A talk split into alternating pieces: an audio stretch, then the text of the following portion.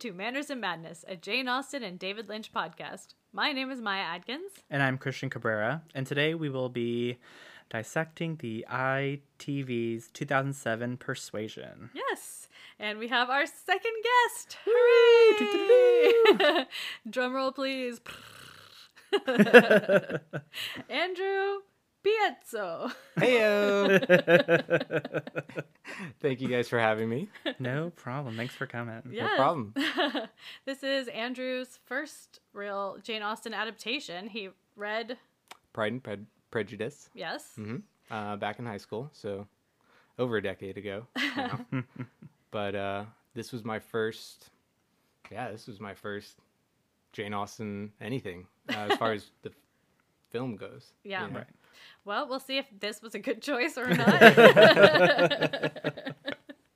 well, um, well, we might as well talk about our first impressions. Okay. Christian, why don't you go first? Okay. Um, so first impressions, the beginning of this movie was very slow. Um, it took me a minute to get into yeah, it. it's kind of a weird opening. Yeah. Um, but I don't know. I, I liked it. I thought it was pretty good. I would give it maybe like if I had like a rating scale like seven out of ten. I thought it was Isn't that what you said? That's yeah, that's exactly what I said. it's good. Um, and Sally Hawkins is great. Of course. Um, yeah. I mean, could not be, Yeah. but it was good. I thought it was great. You know. Oh, Yeah, uh, Wasn't uh, I agree. Um, as soon as we finished, I was like, "That that is a strong seven, Wow. going on eight. Yeah, Two first timers, and they were impressed. Uh, well, my first impression when I first saw it, um, I of course loved it because I was like, "No, Jane Austen, give me!" and I um, really liked Sally Hawkins. I thought she was, um, especially, you could really tell what she was thinking at all times. Mm-hmm. She was very Austen-esque. Yeah. Like if that makes sense. Yeah, well, um, yeah, I actually have some stuff about her in the notes that are Oh. like she kind of felt a kinship with her. Oh. But um, I would say over time, though, I've kind of gone back and forth. And even getting ready for this podcast, I watched it like four or five times. And the first couple of times, I was like, ah, you know, it just feels way too melodramatic for me. I can't, can't with this adaptation. But um, you know, it started to grow on me. And then by the last time, I was like, I actually really like this one. so who knows what I'll think of it on any given day. But the first time I saw it, I really did like it. yeah, yeah. It is very dramatic. yeah. Everything is very. It feels like very. Um, like I'm surprised that there's not been like a high school adaptation, if that makes sense. Like of like a modern adaptation of like people in high school because it feels like very. Oh yeah, high school- definitely. feels like a Except little bit for high that school there's so much time that passes. Yeah. So, you know, between when she first fell in love. And then the now. Yeah. yeah. But But- you could do like you could still do You could do before and after. yeah. Do beginning of middle school to the end of high school. Exactly. it feels like it'd be very like, you know, that kind of thing. Yeah. It's so funny. they meet again in college. Oh my god. Exactly. Okay, well let's get into some notes.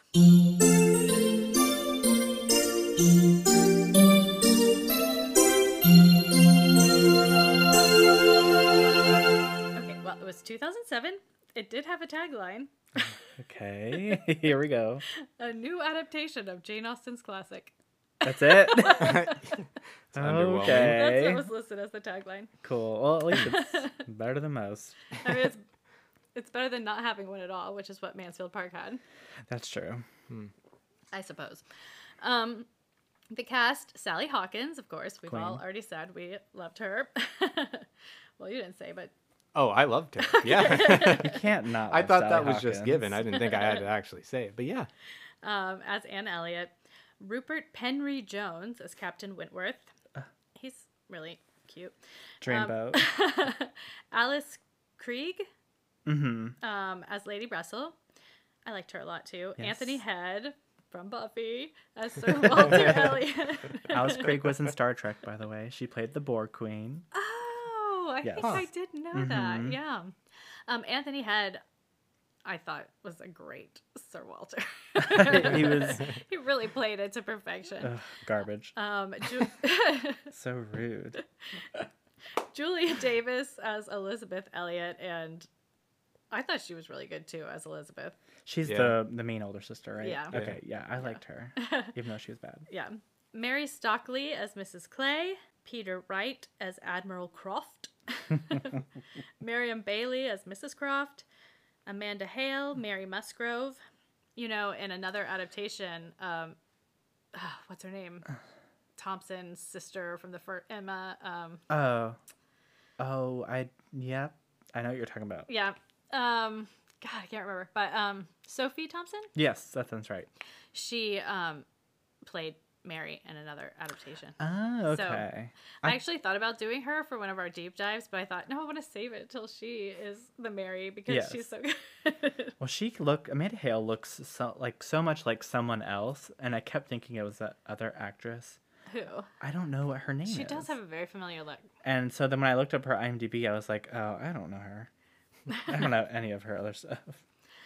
Let's see. We also got Jennifer Hyman as Louisa Musgrove, Sam Hazeldine as Charles Musgrove, Nicholas Farrell as Mr. Musgrove, and um, I really only mention him because he was in the 1980s um, BBC adaptation of Mansfield Park as um, oh my god, I cannot remember anyone's name today. Um, Fanny's boy, Edmund.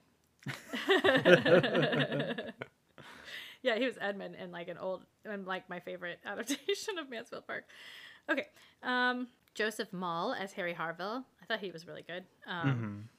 Finlay Robertson as James Benwick. Tobias Menzies as William Elliot. I love Tobias Menzies. I was about to say. and Maisie Dimbleby as Mrs. Smith.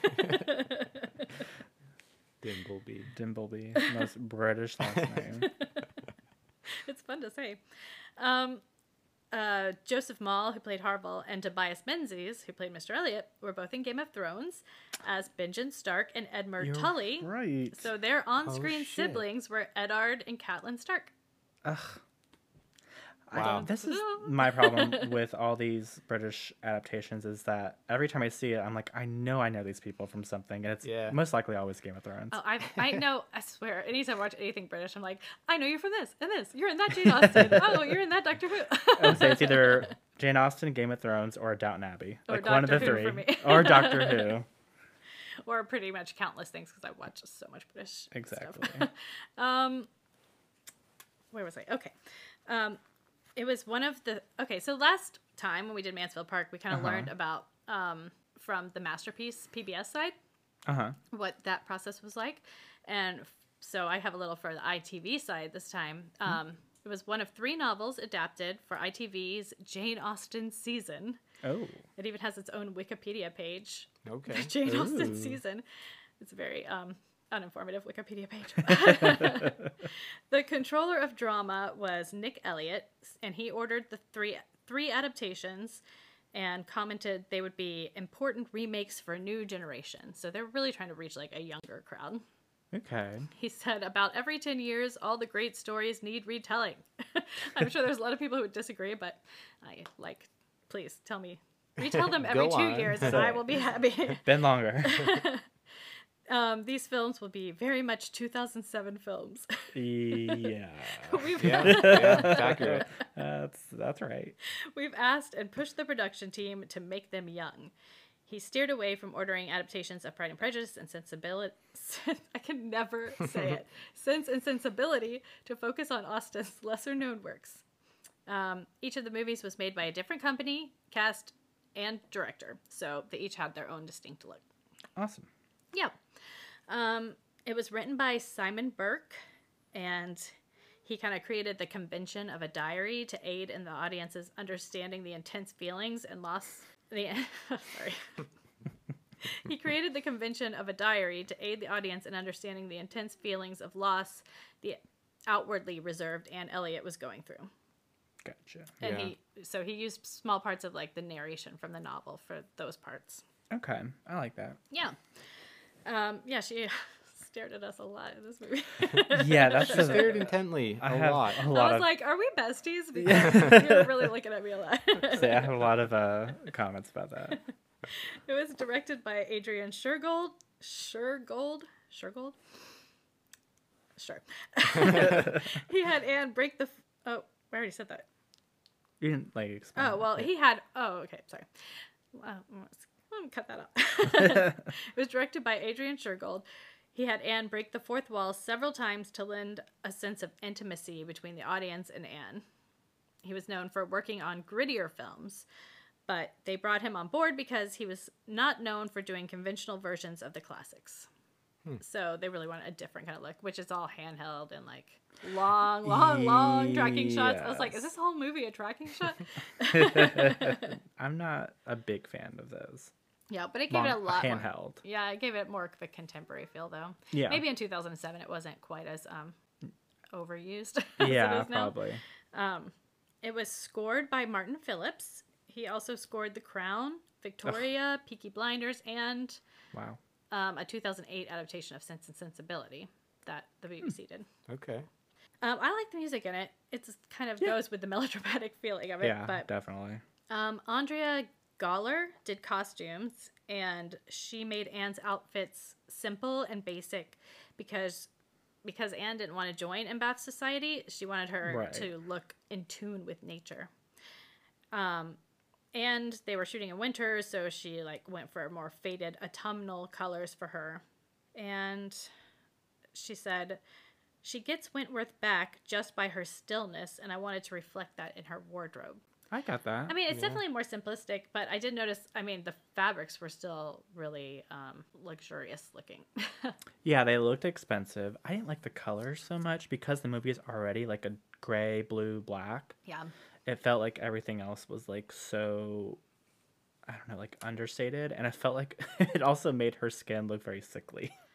yeah, like Yeah. very white. I mean, a lot of her what she wore throughout the movie at times was nice, but a lot of it felt very just like muted. You know. yeah. Um, maybe that was the point. I don't. I don't know. Well, I, think so because Anne is like a character who kind of like fades into the background. Mm-hmm. Yeah. You know, everyone's like, "We love you. Will you please do this thing for us while we all have fun?" You know, like enjoy play the our money. piano so we can dance. And um, so, but like, yeah. Plus the whole thing. I mean, the whole thing is just mean, like yeah. a big old thunderstorm. I would say it's a gloomy movie, so maybe that's was the mm. like intention Yeah. behind it. Okay, well, let's get into the recap. All right. All right.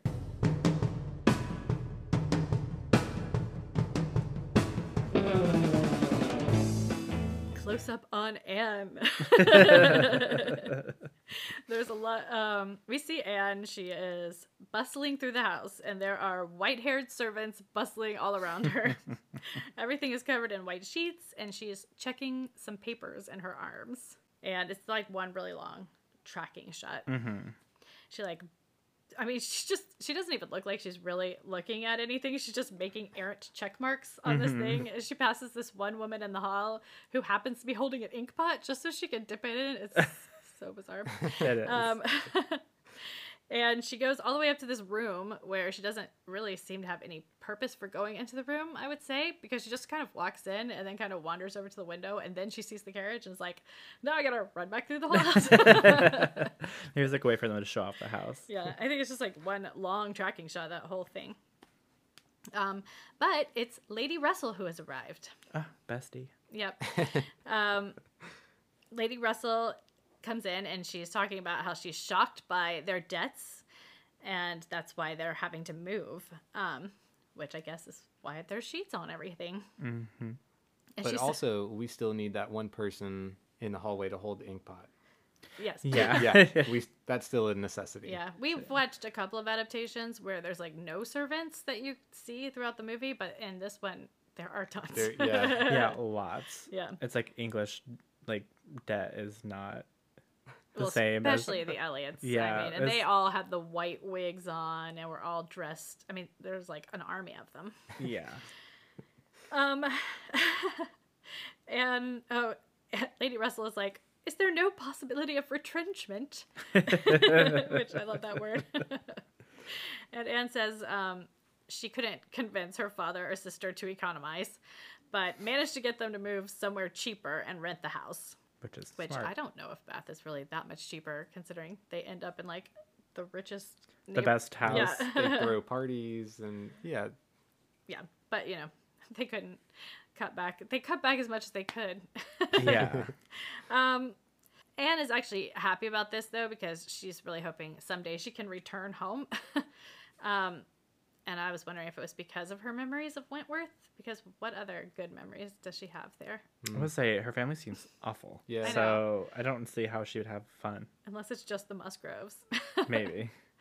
Um, she doesn't like Bath though, so she's not happy about that. Um, so then we get to meet Sir Walter and Elizabeth for the first time. and they say they tried so hard not to have to move, they gave up all their charitable contributions. they even refrained from redecorating the drawing room. oh, I mean, the Thank God. sacrifices. I just remember my first impression of these two, and it just sour. Just yeah, they're they are just the worst. yeah. They're such snobs. Yeah. And but it's so funny because I mean, in a different adaptation, I would have loved to see Anthony Head play this in the same way, but like in a more comedic adaptation because yeah. he was really capturing it. But since everything was so morose around him, you couldn't really. But he is so hilarious to me with like his vanity and his Yeah. just over the top yeah, garbageness. yeah, he played it really well. Um, Mrs. Clay and her father, who was their lawyer, um, are there, and they are announcing that they found a tenant, an admiral. And Sir Walter's pissed because he really wanted a gentleman, mostly just because they look nicer than admirals, because admirables are all admirals. admirals are all dreadfully knocked about. He's yeah, all he cares about is what things look like. Right. Um, and we find out that Admiral Croft is the man, and hearing his name really affects Anne. She excuses herself and goes to her room to compose herself, but um, Lady Russell barges in, wanting to know what's wrong. what is wrong with you? I guess well, Lady Russell is kind of like her mother figure, so yeah, she probably thinks of herself like that. Like I, she's the only one who noticed that Anne was upset. So Yeah, Yeah. I would like see her as like her unofficial like governess almost. Yeah, I mean, well, she's a probably mentor. even yeah, a mentor, I would say. Um, Anne um basically has to tell her that Admiral Croft's wife is the sister of Captain Frederick Wentworth. dun, Dun dun dun. They didn't use um, thunder dramatically like in Pride and Prejudice, but they should have. they should have. um, Lady Russell is flustered by this, and Anne is quite upset. Lady Russell starts.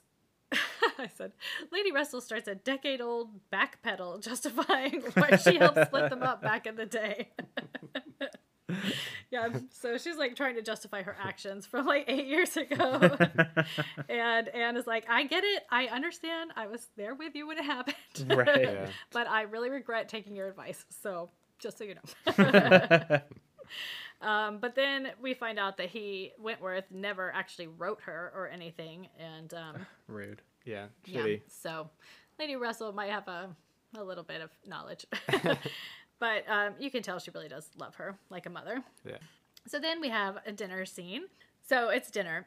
Sir Walter is asking Mrs. Grant, or Penelope as they call her in this one, to go to Bath with them. And um, I guess Lady Russell is like, Is Ed not um, companion enough? Yes. And Elizabeth's like, Well, I actually just got this letter this morning that they really want Anne in Uppercross because Mary's indisposed, which at first I was like, Does that mean she's pregnant? But I don't mean, think she's sick. she was pregnant. Yeah. She's just psychosomatically sick. yeah. Um, she was the most neurotic. yeah. Um, so basically, she was like, "Yeah, Anne can go," and nobody bothered to tell her this all day long. But I think Anne is like, "Well, I'd rather go there than be with you guys in Bath." Let's see. Yeah. Um, yeah. So then both Elizabeth and Sir Walter are horrible in their own ways. Sir Walter takes this bite at the very end that's so like I don't know how you could take a bite of food that just comes across so pretentious. Yes. Um, and then we have like a little scene of Anne opening her box of treasures, and she looks over some letters, presumably from Wentworth. Wentworth. Yeah. Yeah. And they're all taking their leave. Elizabeth tells Anne to visit every house in the parish and take their leave for them. Poor Anne. I was like, she's like, all right, I know. very Cinderella-esque. Yeah, she's kind of almost Fanny Price, but it's like she's it's almost like she's chosen to be this way. Yeah. Yeah. Because she's, you know, She has no. just as important as the rest of them if she wanted to be, but she right. doesn't want to. she doesn't be. want to participate in like society, high society. Yeah, I think the whole Wentworth thing really she had like It really a, messed with her. she had a real soul searching eight years. You know. Seriously. Um. So then we see Anne writing in her diary, and we um we can tell that her thoughts are pretty much entirely on Wentworth coming back. Yes. that's all she's thinking about. Um, the Crofts, we see them move in, and they seem really nice. Um, Mr. Grant comments that Anne is the only one with any sense, but is too old to get married now. She's past her prime. she was like, I'm 20, 27. 27. I was oh like, my god. Okay, an old maid. Especially when Elizabeth is older than her and nobody's saying that about her. yeah. Yeah, but this is Anne. You know, everybody can pick on Anne. Yeah, because she lets him. Well, she she just doesn't care. I think. Yeah, She's I- like, whatever. she just I kinda- don't want to worry myself with your. She does seem indifferent about it. Yeah. She She just kind of rolls her eyes and is like, I really She's don't like, care. I got my own stuff going on. I've got my own heartbreak, my own brooding to do. Um, the Crofts comment on how many looking glasses are in the house. He's literally surrounded by them. It's crazy. It's like one can't escape itself. Oh yeah, and they mention that Wentworth was heartbroken back in the day, but they don't know who. Ooh. As they, Anne's just shifting her eyes back and forth, like, I don't know. Who? Not me. Um, so Anne arrives at Uppercross. Lots of servants in this one. I said must Mhm. be a lot in that scene. Um, Mary is lying ill on the couch, griping. as soon as Anne walks in the door. Uh, Charles went out shooting, and she's already like concerned with status. Like, well, they have to come here and visit you. You can't go visit them. yeah. And um, she obviously doesn't think much of the Miss Musgroves. Um, but they burst in and they hug Anne because Yeah. everyone, Everyone loves her. Yeah. yeah, she's so non-offensive. hmm um, especially compared to her sister. They're like, Oh, oh, yeah. finally you can occupy Mary because she needs a friend, and you're the only one who will even talk to her. Deal with her. Everyone else in this movie, literally, besides Charles, just looks past Mary whenever she talks. They don't even acknowledge that she's spoken. Poor Mary. I can understand why because she's really obnoxious, but I, I feel sorry for her a little bit. A little bit, but then she starts talking, and you're Y- like, yeah. Okay. Yeah, exactly. so they're up to the main house. Mrs. Musgrove says Anne looks pale and droll. Agreed. You should really go for some brighter colors, Anne. yes. Um, Sunlight. Yeah, she's she ignores Mary, but she seems nice. Um, the men come in from shooting. Yeah. their only pastime in this It's coun- lit- in the country. literally all they talk about. It's definitely all Charles talks about. Guns and shooting. yep. Yeehaw. And they all definitely seem very merry compared to Kellynch. Yes. Uh, we also see like a little random moment of Mary asking Charles if he got money from his father, and he's like, "No, I didn't ask him." And she's like, "We're gonna be destitute because of you." And I'm like, "You're not gonna be destitute. Your s- husband is gonna inherit this all. You Yes. live Yeah. here. What are?" A little dramatic. So dramatic. Yeah, in the book, there's actually like something about how. Well, I we'll get into that because I do a deep dive on him, but um, they're both needing money. They're like they're both equally agreed that they need money, but Charles um is more like, well, he can do what he wants with his money. You know, Right. He's less confrontational. So, um, yeah, they're saying when your mom was alive, there was economy at your house. And the girls are like, but not balls. and they're very excited by the prospect of a ball at Kellynch with these new tenants. And um, they're especially enraptured with the idea of Captain Wentworth coming to visit his sister. And luckily for everyone, he's coming to dine tomorrow night.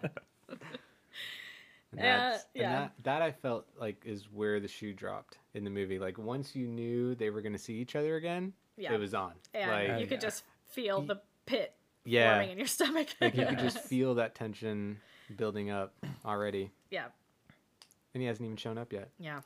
No, well, it's like every time it's like mentioned something about him that she didn't know about, it's always like this, uh, like three minute pause where she's like, "Oh," and she like looks down, Yeah. and then is like almost crying, and then looks at the camera, and then scene end. and it's like, "Oh, okay." Yeah, I feel like she barely has any lines, and they're all delivered Whisper. so timidly. Yes. Um, yeah, that's my only, I guess, problem with her portrayal is I don't feel like that's really the Anne Elliot I know from the books. But No. I mean, I do think she's a great actress. oh yeah, Yeah, and it's kind of hard to show like inner turmoil if you're like placid on the outside. So right. True. I get it. Um, let's see. Anne is trying to decide what to wear to dinner. Must be a hard choice when she hears yelling outside. So she just slips on a robe and goes out. Mr. Musgrove rushes in with Mary and Charles's young son. And um, Yeah. Uh, Mary actually looks like she's about to throw up and runs out of the room. Because he fell from a tree. yeah, he fell from a tree. And, um, you know, Anne just pops that collarbone right back into place. Yeah, she was like, oh, by the way. yeah, I have a theory. Um, I don't know if it, you know, maybe it's in the book and I just, you know, forgot. Mhm. But my theory is that Anne, once she, her and Wentworth, once he went off to be in the Navy, and you know they didn't get together, she probably thought all the time, "What if I had married him? What if I had married him?" And then she was like, "Well, then I'd have to be like a naval captain's wife, so." I guess I'd have to know medicine, so I'm guessing she Mhm. just taught herself all this stuff. Yeah, because she seemed, they keep men- like having comments about how she's the most equipped and she's the Yeah. most knowledgeable. I mean, maybe she learned it in school. I don't know. I, How far does girls' education really go? Apparently, med school. Med school. Yeah. Um let's see. Okay, so she pops the collarbone back and Mary and Charles start trying to out selfish each other. Yep. And Anne basically puts a stop to it by insisting that they both go to this party and let her just take care of things. Yeah. She's like, I really didn't Cool, want to go I anyway. she's like, please let me stay home. so yeah, so yeah, she's probably relieved, but maybe a little bit sad because she didn't get to actually see him again See after all this time. Wentworth. Yeah. She looks at us again. Say, and we all know how you feel, Anne. Yep. So the next day, Henrietta and Louisa burst in to tell Anne how delightful Captain Wentworth is. and it's like, give a girl a break, man. They reminded me a lot of um, Carey Mulligan and yeah. the other sister in Pride and Prejudice. Yeah. Just laughing 24 7. Yes, they're very much like them. And just so immature. yeah. Uh, but, you know, they seem sweeter in this than. yeah, they're not They as did it. like annoying. Yeah. Um, yeah. So then they tell her that everyone's invited to Kellynch for dinner, even you, Anne. and just then, Wentworth arrives. and it's the fateful moment. They're Yeah, actually like- seeing each other. From the second he even peeks through the door, he can't keep his eyes off of Anne. Of course. And although he doesn't let any expression actually touch his face. No, never. um, they Right. are introduced, but Wentworth is like, "Yeah, we already are acquainted." I was like, I'm getting, I was getting like very big Mr. Darcy vibes from Yes, him, where he was just like, yeah, whatever, Yeah, indifferent. yeah. And Anne all the while like keeps looking at us like, "Oh my god, Like, he's here. he hates me." So then she writes tearfully in her journal about this first re-meeting. this was probably the most like teenage dramatic thing in the whole thing, yeah, she does it a couple times too. where she's just writing and tears falling on the paper, and Yes. she's like, "Ah, can't do it. Yeah, he says, she says, he has not forgiven me. We are worse than strangers because we can never become acquainted. It's perpetual estrangement. Sad. It's just sad. Yeah. It's like, Yeah. yeah, they can't, there's too much history. They just can't get past it. So then the next test dinner at Kellynch. Um, and yet another introduction. They're introduced again. Um, the Admiral is nice. Wentworth is wooden. Of course. Um, at dinner, um, Wentworth explains about Benwick's fiance dying. right. And he says he doesn't think a naval man should be married, but now that he is done with the Navy, he's ready to settle down with any lady that flirts with him, as long as she has a strong character, which is like a pointed barb. Like, You even mentioned I that. yeah, that whole I don't know. There was better ways to deliver that at a dinner Mhm. table, even a couple hundred years ago, and that just felt very braggadocious and very like. It was very also, pointed. This is to you sitting over there, you know, Yeah. just to let you know. It was like Yeah. a knife in the heart. I was, I, I don't know. That was probably his most not cool moment of the entire movie for me. yeah. He has just- several. I just, yeah, I, I don't understand. Like, like I understand why like they're upset, but like he's acting like he doesn't know anything about society life, and like obviously like she wasn't able to like Right. Well, he was just hurt, you know, and he's been festering yeah. for eight years. yeah and but like you know i mean look at her dad oh, of course. so, and then the fact that he doesn't have any like property or you know like any Yeah. wealth uh, clearly it's going to be very difficult for you two Yeah. to be together Yeah. especially when she was what it was eight years ago Yeah. Yeah. so she was 19 yeah, exactly. so it was like prime time like let's get her married Yeah. Yeah. You I should mean, know better. But it makes sense if, you know, if he obviously still has feelings, then hmm the first time they meet, he's not going to be like, "Oh my god, I'm sorry. I was so dumb." yeah, he still has feelings, but he still also has hurt feelings. Like Yeah. he still has loving Oh, feelings, of but he still has hurt feelings, and he's like, right now he's just putting on like an armor Yeah. almost, and he doesn't care if he hurts her at the moment, but he will later. yes he will Um.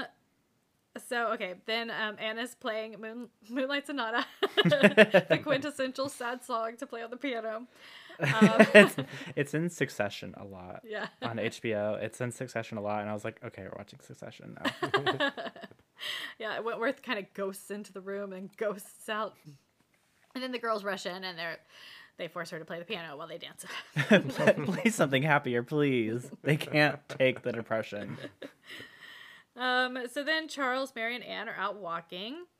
Um, Mary's talking about how Wentworth said to Anne that, um, or said that Anne was so altered he wouldn't have known her again. lord Poor Anne. I say that so many I times. roll. Poor Anne. Um, i roll They they're arguing about whether he wants Louisa or Henrietta, and Mary is being such a snob about Henrietta Henrietta's fiance. um, she has this weird little laugh where she's like, I don't know what she does, but it's really funny. um, yeah, they want to know what Anne thinks, but you know, in typical asking Anne what she thinks fashion, they don't actually wait for her to reply. They just move on to the next thing, Well, which 'cause is she- probably for the best. See, her response is always like, oh, well. Yeah, it always takes like a good five seconds just to get out any sound. yeah, so they're like, we're not going to wait. Yeah, you know what, Anne? Never mind. um, okay, so they meet up with Wentworth, Henrietta, and Louisa, and they all go to visit Charles Hayter, who is Henrietta's intended.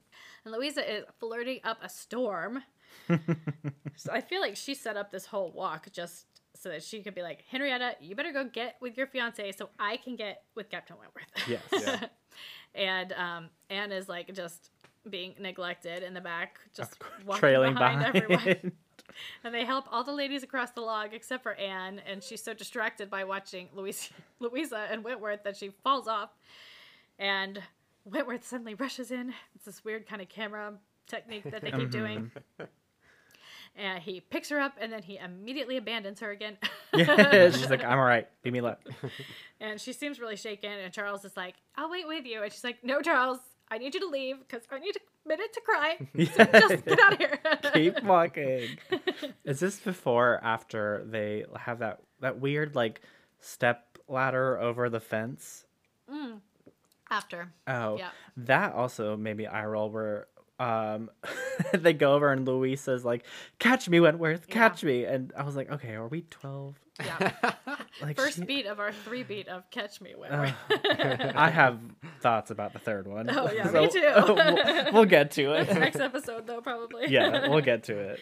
Um, yeah. They get practically to the house, and Mary is like, I don't want to go any further. I'm too tired to actually visit with them. And uh, so basically, Charles and Henrietta go, and the rest stay. And Mary is being a snob as usual.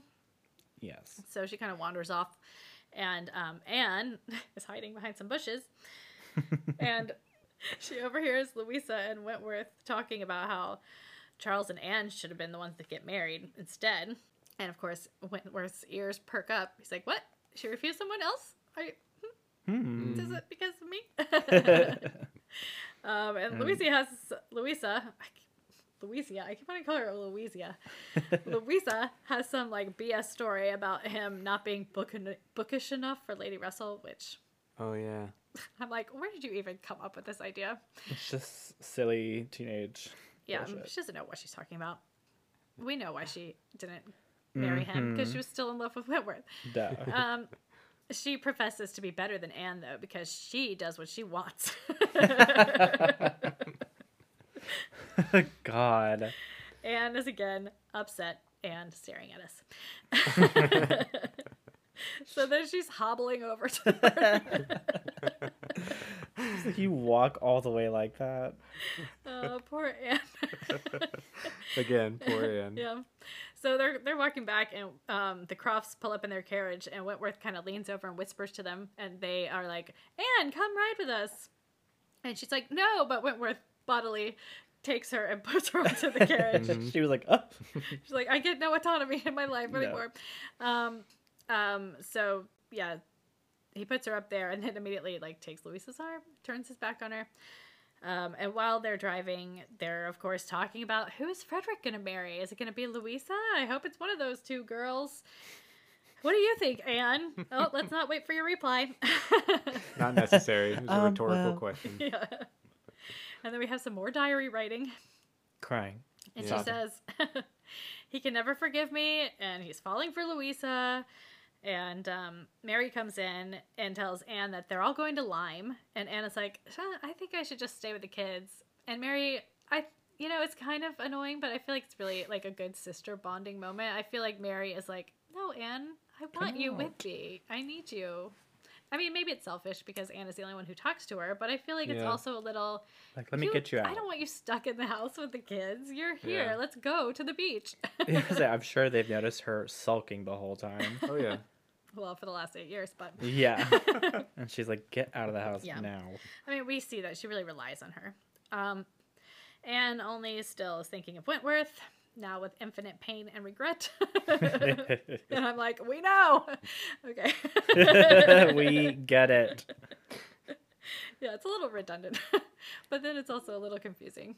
Um, I feel like it just gets worse and worse. Like with with each new thing that she's finding out. yeah. Like, it Uh, becomes more. I'm just especially sensitive to the melodrama. So every time she looks at us with, with tears in her eyes, I'm like, I get it, Anne. I Yeah. know how you feel. Yeah, but this tear is this one was worse than the one before. It's a little bit bigger. It's true. It's the Jane Austen curse where if you just said what you feel in the first scene, this movie would be 20 minutes long. It's true, but I think it's But it's, it's an English thing. I think. of course, we can't reveal we our true English feelings. listeners, which I think we might have a couple, uh, let us know. Is that really an English thing? I mean, maybe not anymore, but To not say your true feelings. Or is it just a Jane and Austen then cry thing? into your diary. well, Anne does not cry into her diary in the book. I will say that. Okay. it's the, a visual choice. Yeah. Um, so, okay. Then we are in Lyme and we're having dinner. Um, Anne is at the end of the table trying to make conversation with a morose Captain Benwick. Oh. He says that women forget men more quickly than men forget women, and she won't allow that and says so. Um, he says poetry and novels are against you. And she points out that they're all written by men. Yes. I was like, a very Elizabeth Bennet of you. I know, that's one of the best lines in this whole book. I think. loved it. That did kind of put him in his place. As, Yeah. As soon as she He said was it. like, okay, you're right. But she goes on to say that the only claim she'll make for her sex is that we love longest when all hope is gone. Too bad Wentworth didn't overhear any of this. Yeah. Too busy talking to a teenager. yeah, he's too busy pretending to be fine. Okay, so um, Harville and Anne have a like little walk and talk with each other on the seawall, and um, he thanks her for talking to Benwick, and she says she recommended a little less poetry and a little more prose in his daily study. and that he's young and time is great healer, or at least so I'm told. I was like, these are all advice that she should be taking herself. And, Yeah, well, that's why she's like, at least so I'm told. Well, I was say the prose that she takes on is this sad melodramatic music, and I was like, well, that's not what we meant. Yeah. So then Mr. Elliot, Mr. Elliot, he's a new character. We don't know he's Mr. Elliot yet, but we're about to find out. Um, He's walking the ramparts, and he crosses paths with Anne, and gives her a pointed stare. And then Wentworth gives him a pointed stare. like, what do you think you're doing? If only she realized she had two men staring at her at the same time, and she had no idea. Um, um, so then she crosses paths with him again in the hotel. He's, I think, basically just waiting for her to come out of her room on the I'm stairs. sure, yeah, a hawk. yeah. Um, everyone wants to know who he is, and they find out he's Mr. William Elliot, their cousin. Um, Wentworth basically kind of tells us what's going on by talking to Harville because, of course, he knows the story probably from Anne back in the day. Um, that Mr. Elliot is to inherit the baronetcy, baronetcy, baronetcy, and the estate because um, Mr. or Sir. Sir Walter, there's too many Elliots. It's so confusing. Sir Walter um, Has, has no sons. right. yeah. But he's not on speaking terms with Sir Walter. We also find out. Which Yeah. is like duh. Yep. And that's halfway. Yay! Yeah. Yay!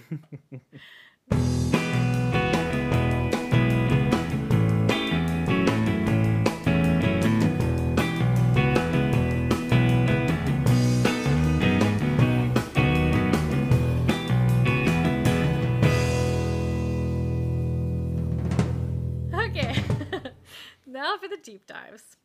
I had such a process with trying to figure out who to deep dive for the first half because, again, I told you I wanted to do Mary, but I was like, no, I want to save it for when it's Sophie Thompson. Right. And um, I don't feel like any of the Musgroves really stand out. Mm-hmm. And I do like James Harville, but he's kind of in the second half. So I kind of went with Charles Musgrove, Okay. Mary's husband. Yeah.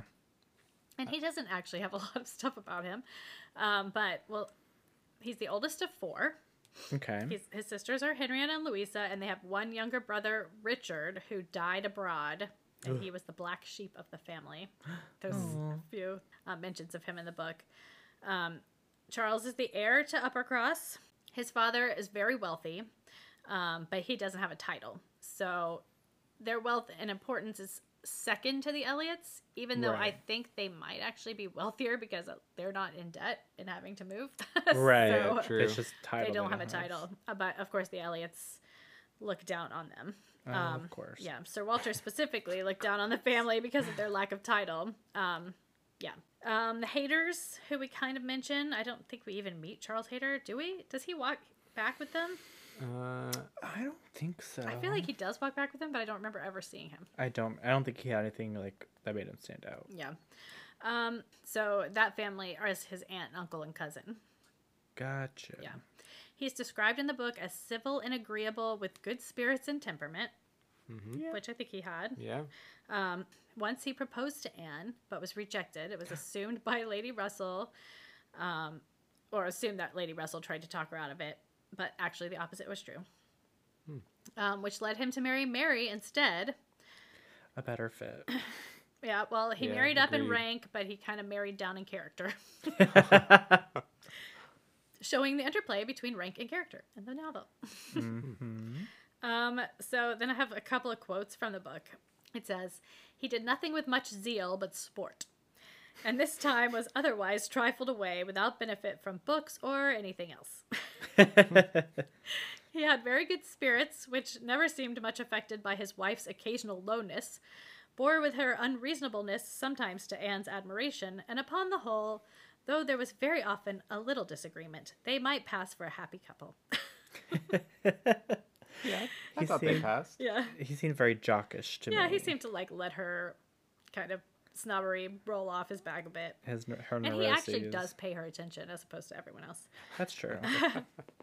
Um, it says they were always perfectly agreed in the want of more money, and a strong inclination for a handsome present from his father. But here, as on most topics, he had the superiority. For while Mary thought it a great shame that such a present was not made, he always content- contended for his father having many other uses for his money and a right to spend it as he liked.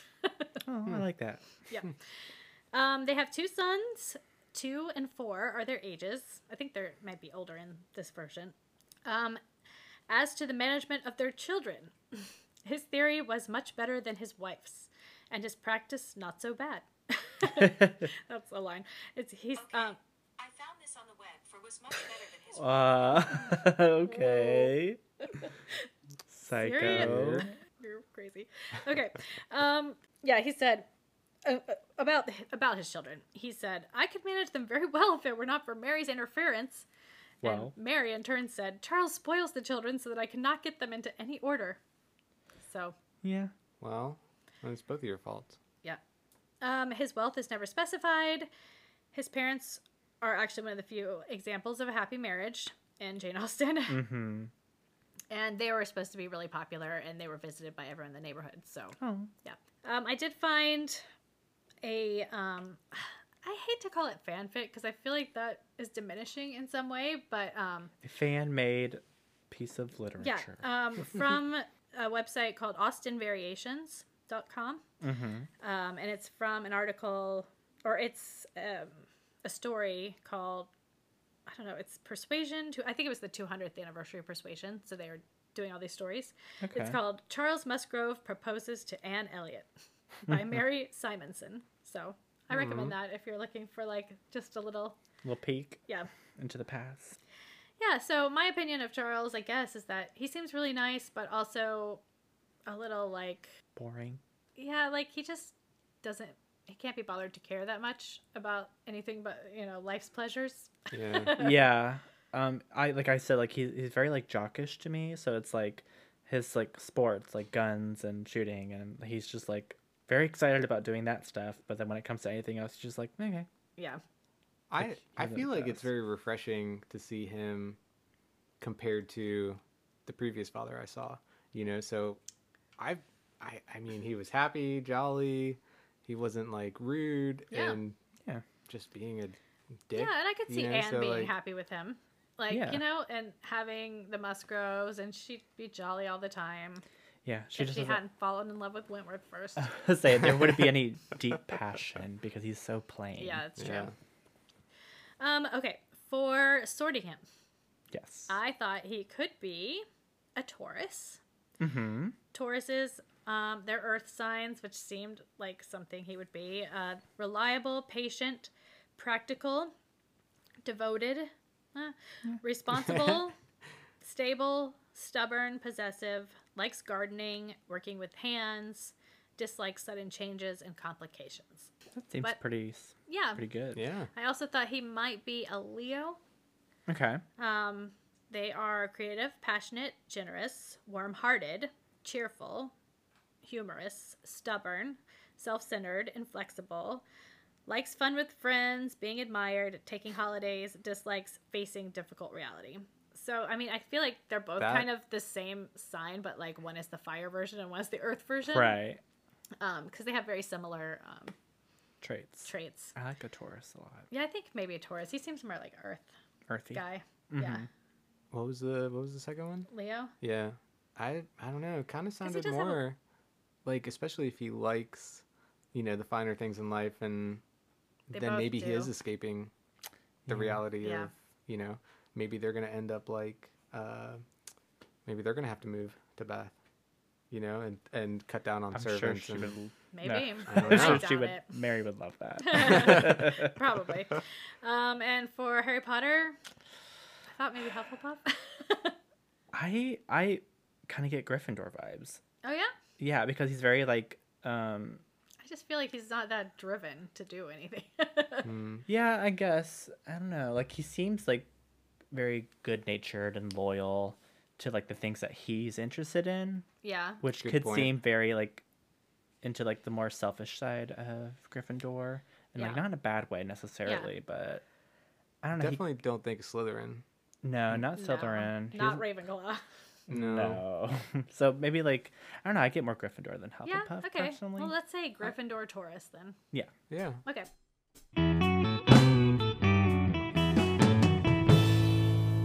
Okay, for a recommendation for this week, um, I'm gonna recommend a TV show that I love, and it's probably not to everyone's taste.